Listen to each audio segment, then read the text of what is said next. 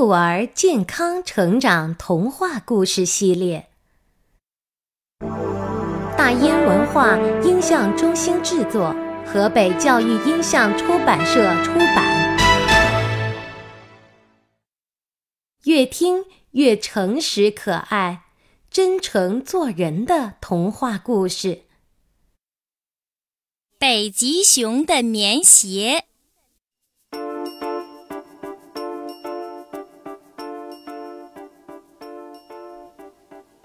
北极熊是冰天雪地里的英雄，它呀从来都不怕寒冷。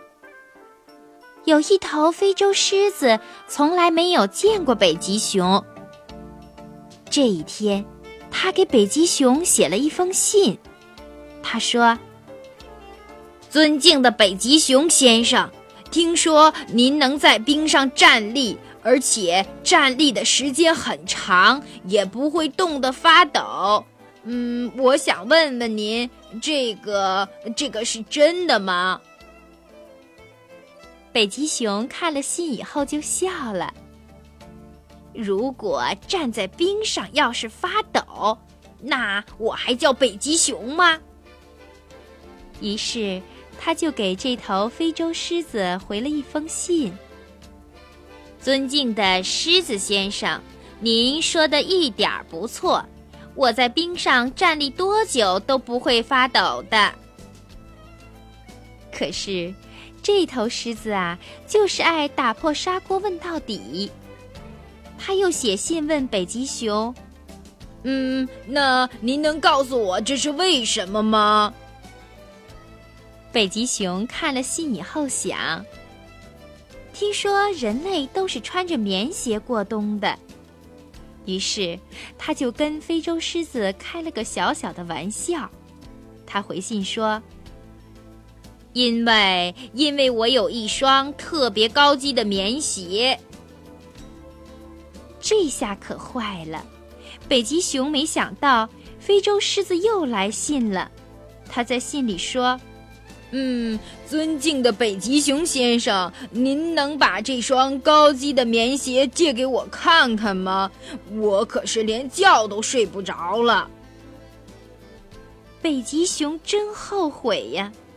我为什么要跟非洲狮子开这个玩笑呢？现在我该怎么办呢？能说自己没有棉鞋吗？他觉得那样不太好。你没有棉鞋，为什么不怕冻啊？人家狮子是没法弄明白的。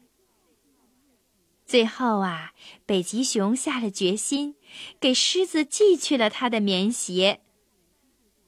那么他是怎么寄的呢？原来呀，北极熊的脚掌上长了一层厚厚的毛。有了这些厚厚的毛，所以北极熊站立很长时间都不觉得冷。于是，北极熊决定把这些厚厚的毛剪下来，包好了寄给非洲狮子。然后他在信里说：“亲爱的朋友，看看我的棉鞋吧，这就是我不怕冻脚的秘密。”非洲狮子看了北极熊寄来的脚底上的毛，非常的感动。不过，它很为北极熊过冬而担心。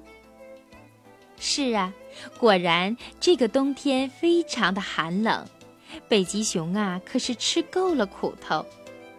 失去了棉鞋的脚掌，冻得像针扎的一样疼痛。可是，他却对自己说。这点困难算什么？棉鞋明年就会有了。不过我没有欺骗非洲的狮子朋友，这才是我应该做的。对朋友就要真诚嘛。